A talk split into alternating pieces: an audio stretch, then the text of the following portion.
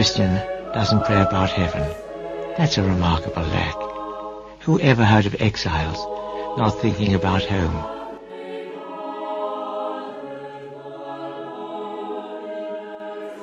Now, I said, that's exactly what the rosary is. We are in a new moment of time and a new moment of space. So we keep saying to our Lord and to the Blessed Mother, I love you, I love you.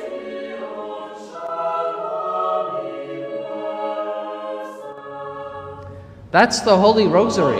That's the Catholic faith. The whole Catholic faith is in it.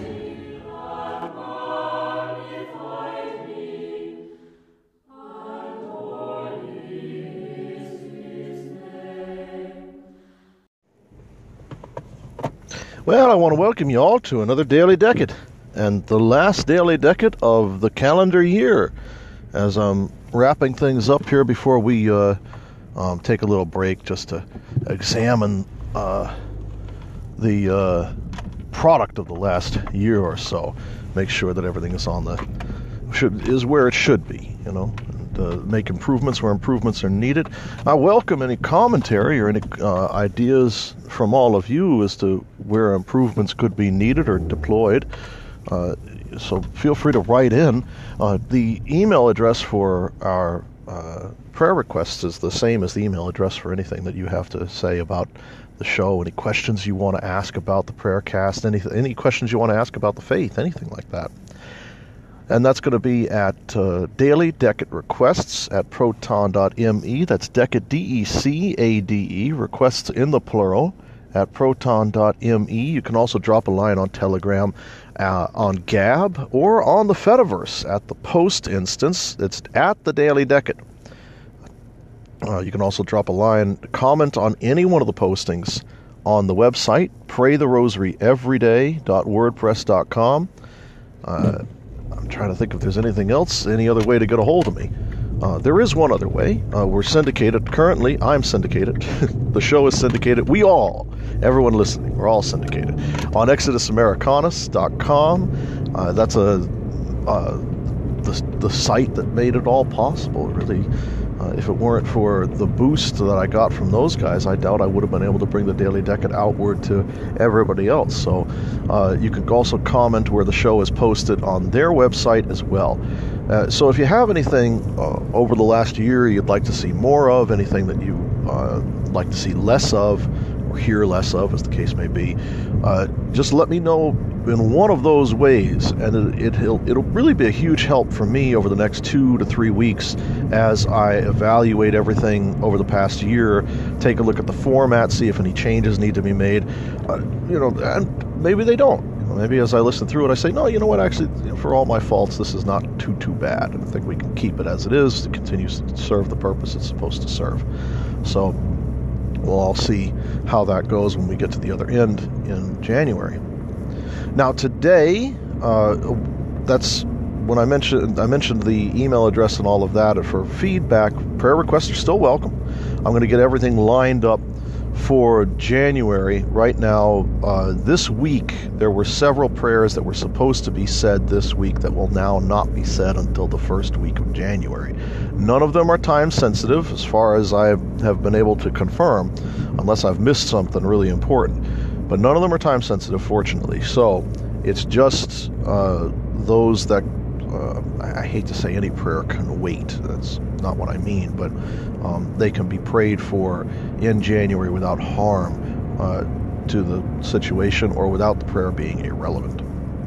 So I've got those prayers lined up starting in January. I welcome prayer requests to come in. I'm going to uh, make sure that uh, uh, you can respond to the Oremus post on the Telegram channel, uh, and, uh, and so that everybody can uh, get prayer requests in, and I'll start filling up my calendar uh, for 2023.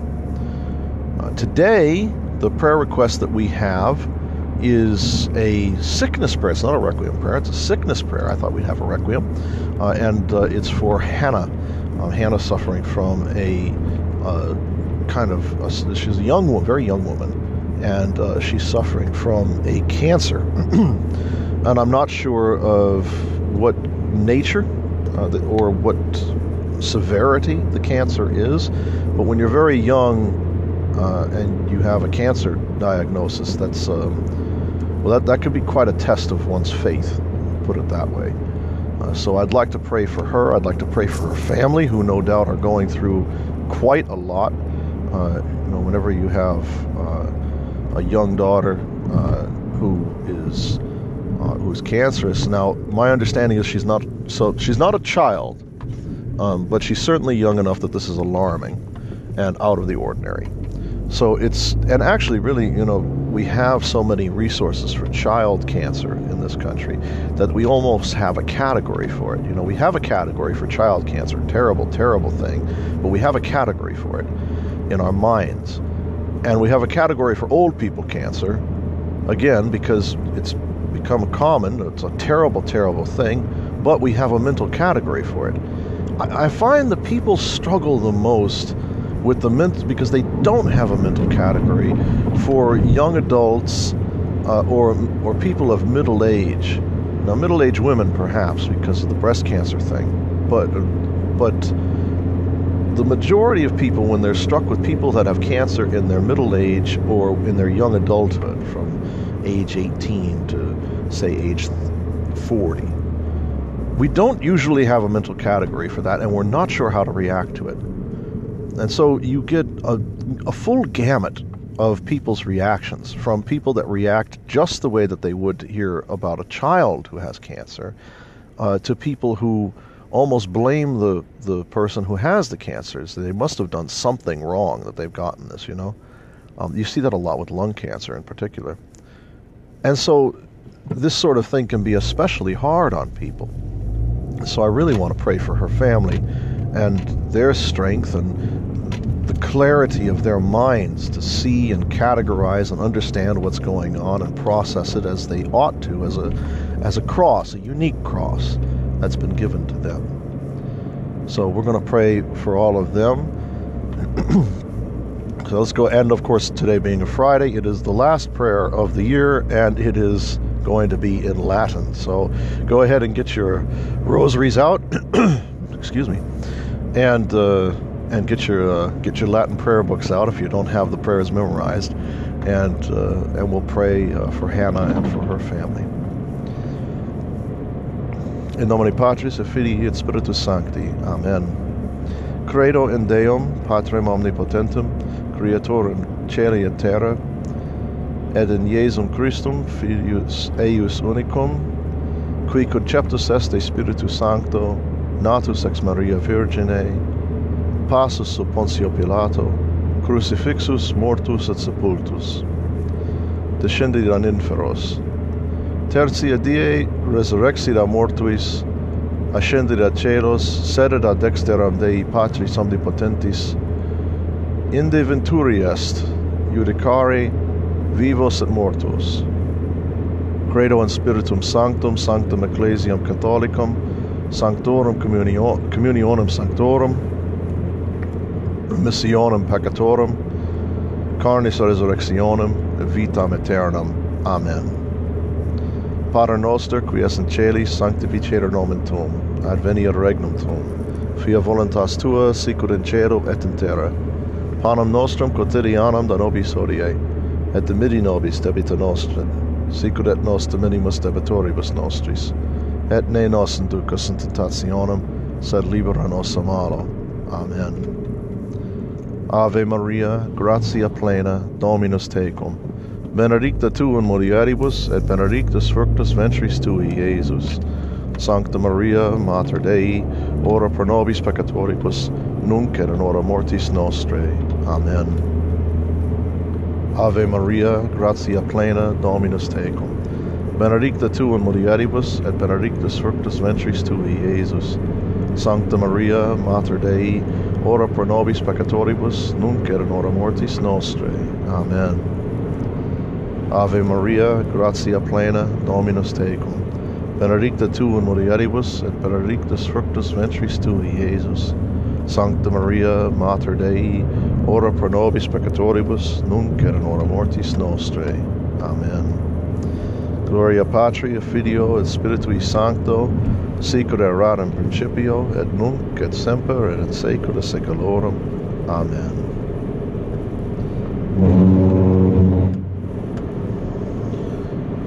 quintum mysterium dolorosum crucifixio Domini nostri Iesu Christi.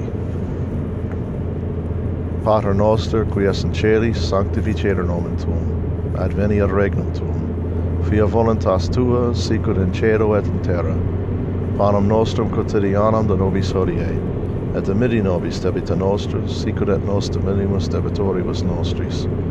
Et ne nos ducas in tentationem, sed libera nos a malo. Amen. Ave Maria, gratia plena, Dominus tecum. Benedicta tu in mulieribus, et benedictus fructus ventris tui, Iesus. Sancta Maria, Mater Dei, ora pro nobis peccatoribus, nunc et in hora mortis nostrae. Amen. Ave Maria, gratia plena, Dominus tecum. Benedicta tu in mulieribus, et benedictus fructus ventris tui, Iesus. Sancta Maria, Mater Dei, ora pro nobis peccatoribus, nunc et in hora mortis nostrae. Amen. Ave Maria, gratia plena, Dominus tecum. Benedicta tu in mulieribus, et benedictus fructus ventris tui, Iesus. Sancta Maria, Mater Dei, ora pro nobis peccatoribus, nunc et in hora mortis nostrae. Amen. Ave Maria, gratia plena, Dominus tecum.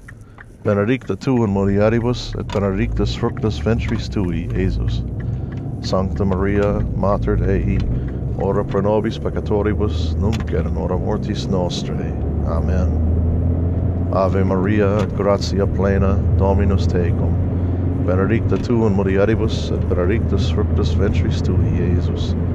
Sancta Maria, Mater Dei, ora pro nobis peccatoribus, nunc et in hora mortis nostrae. Amen.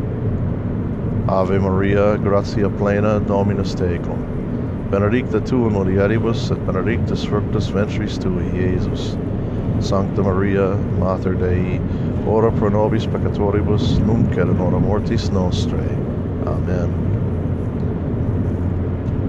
Ave Maria, gratia plena, Dominus tecum. Benedicta tu in mulieribus, et benedictus fructus ventris tui, Iesus. Sancta Maria, Mater Dei, ora pro nobis peccatoribus, nunc et in hora mortis nostrae. Amen. Ave Maria, gratia plena, Dominus tecum. Benedicta tu in mulieribus, et benedictus fructus ventris tui, Iesus. Sancta Maria, Mater Dei, ora pro nobis peccatoribus, nunc et in hora mortis nostrae. Amen. Ave Maria, gratia plena, Dominus tecum. Benedicta tu in mulieribus, et benedictus fructus ventris tui, Iesus. Sancta Maria, Mater Dei, ora pro nobis peccatoribus, nunc et in hora mortis nostrae. Amen. Ave Maria, gratia plena, Dominus tecum. Benedicta tu in mulieribus, et benedictus fructus ventris tui, Iesus. Sancta Maria, Mater Dei, ora pro nobis peccatoribus, nunc et in hora mortis nostrae. Amen.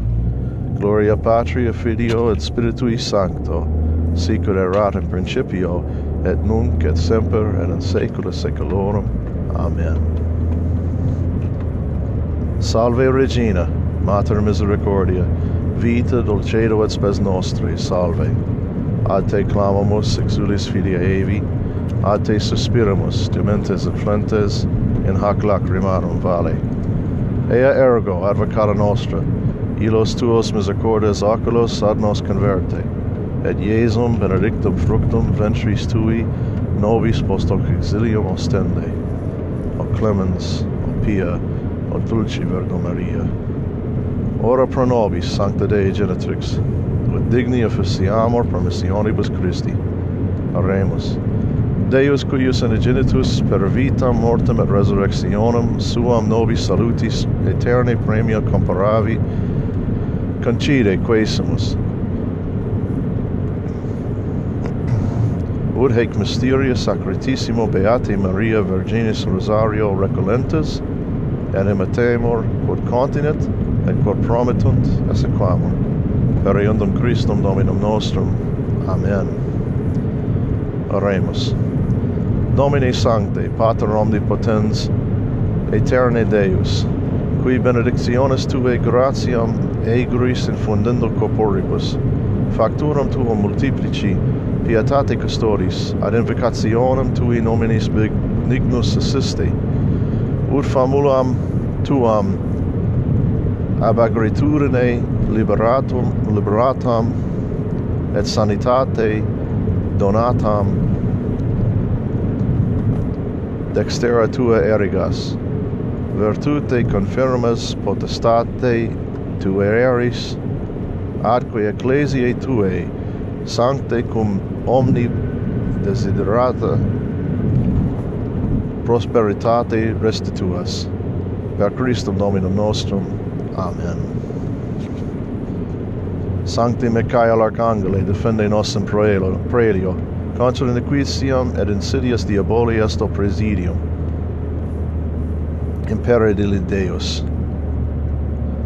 Supplices deprecamur, tuque princeps milite, milite celestis, satanam aliosque spiritus malignos, qui ad perditionem animarum pervagantur in mundo, divina virtute in infernum detrude.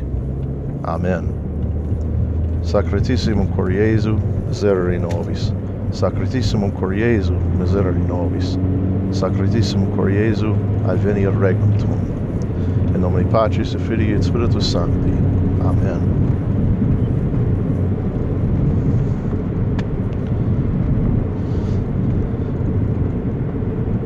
I think I said at the end of last series that I thought it was incredibly fitting that we always end on the crucifixion because it is the goal, the end of everything that Christ came to earth to do.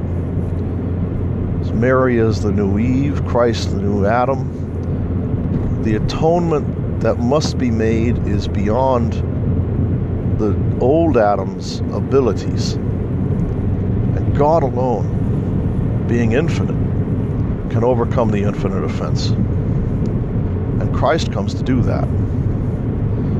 And he begins his suffering very early.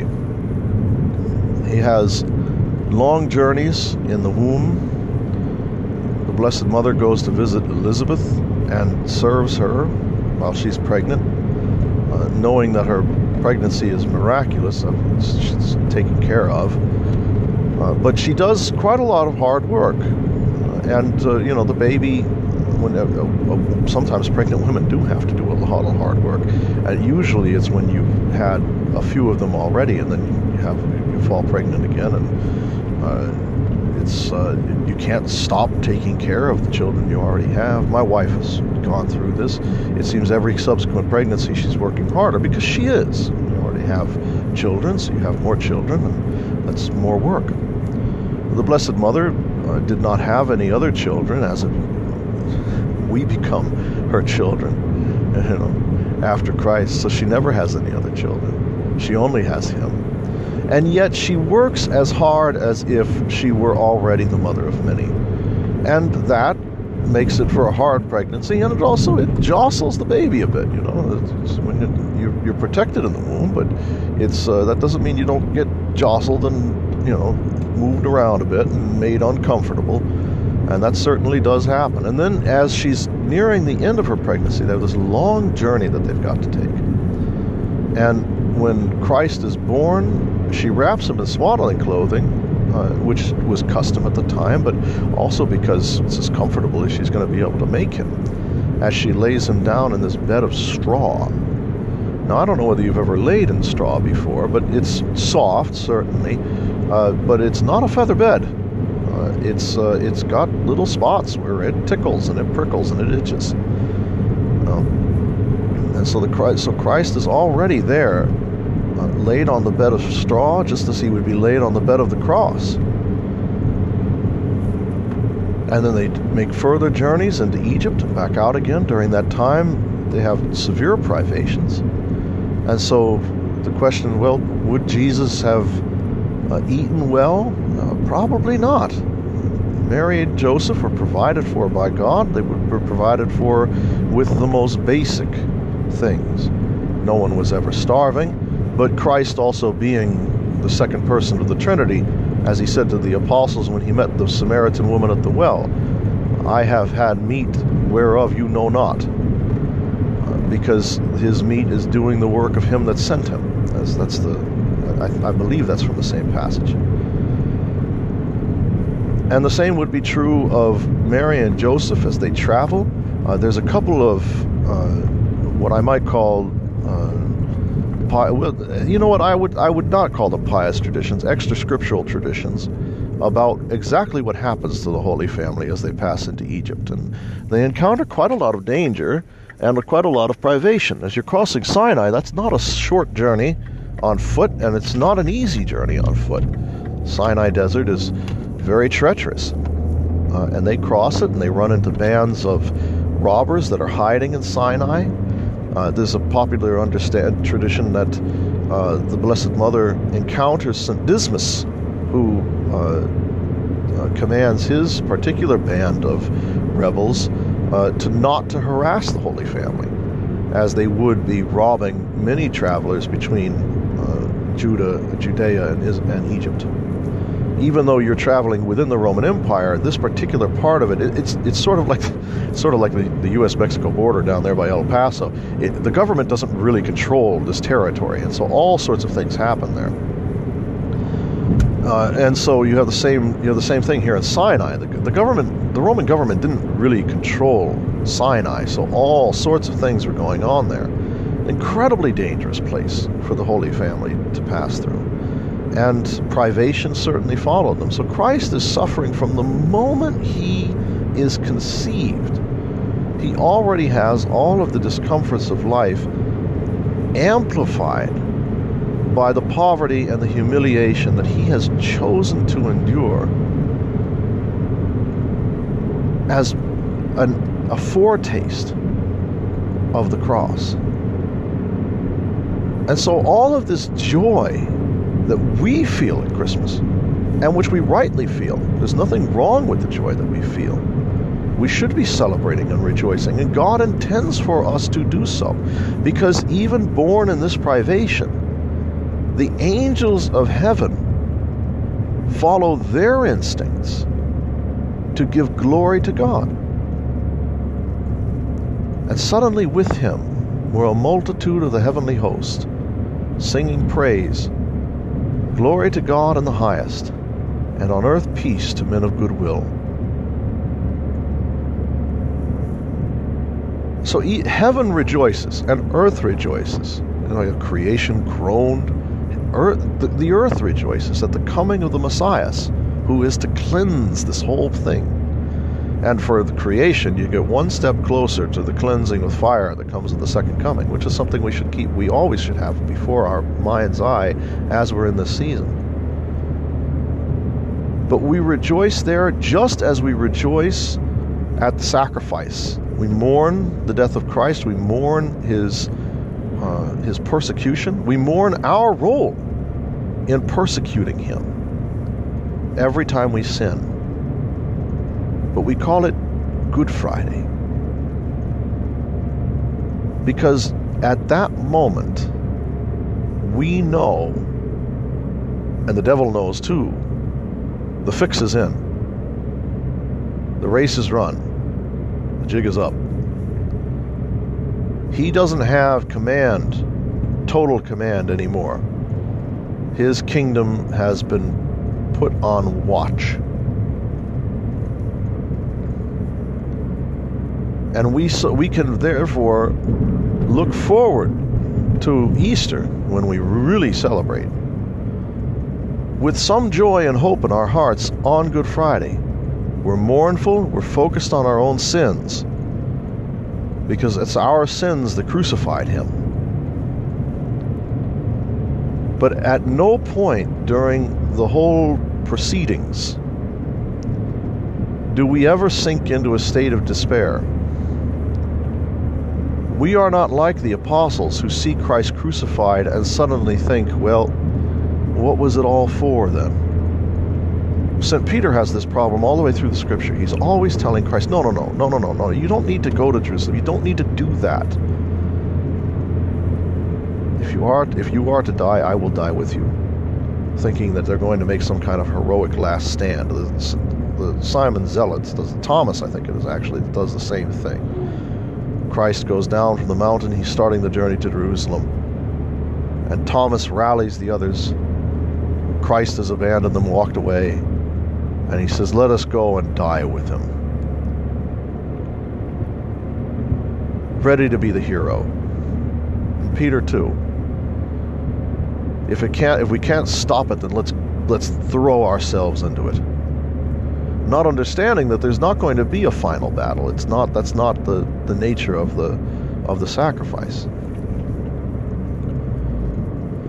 But they too, when Christ was crucified, they all go to the upper room. St. John is there.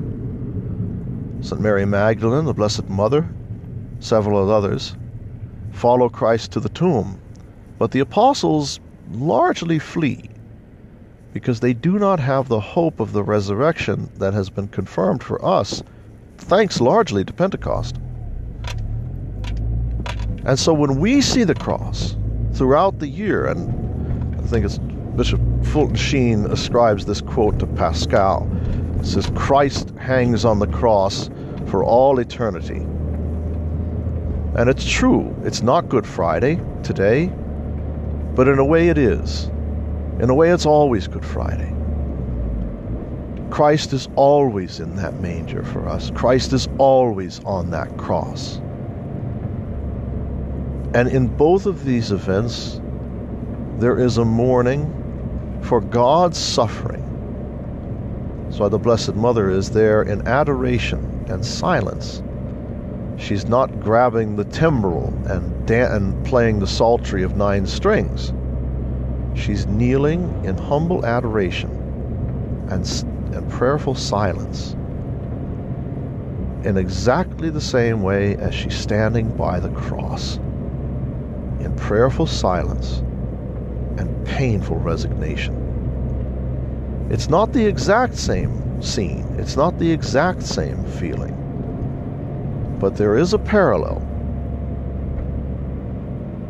And just as we can be silent and reflective on what a wonderful thing it is for God to subject Himself to these things on our behalf at Christmas time. So too, we can rejoice in both the Nativity and the crucifixion that God has loved us so much that He has undergone these things that we do not have to stand outside the gates of heaven begging for graces as the, as the patriarchs of old did, as the virtuous pagans of old did. No, we get entrance to the heavenly kingdom. If we do as God commands, if we live a life loving God, then we are citizens of that kingdom and we are welcomed home as citizens of that of the heavenly Jerusalem. And a city-state is much more tight, more and more tight in relations than, than a country like, say, the United States. I don't know my next door neighbor. No, when a citizen of the city comes home, people know, people recognize him. And especially if he's been in exile or he's been held captive somewhere as a hostage, there's tremendous celebration. Even in the United States, think about the, the hostage crisis with Iran. You know, it's uh, laying aside whatever the politics are attached to it. To have those people come home was met with celebration, national celebration, because members of the community, citizens of the republic, such as it was, such as it is, had come home these exiles, these hostages. And just as we are hostages of the devil, there is great rejoicing in heaven when we return home. And so there should be great rejoicing here on earth for the cause that allows us to return home. And that is found in the manger and on the cross. In the name of the Father, and of the Son, and of the Holy Ghost. Amen.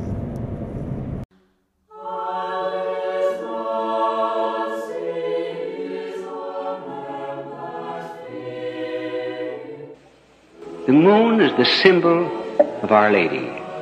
The moon is for those in darkness. And I think in a special way for sinners. So that if we but look to her, who is the moon and derives all light from the sun, they would never fall into an abyss. Now this is the rosary.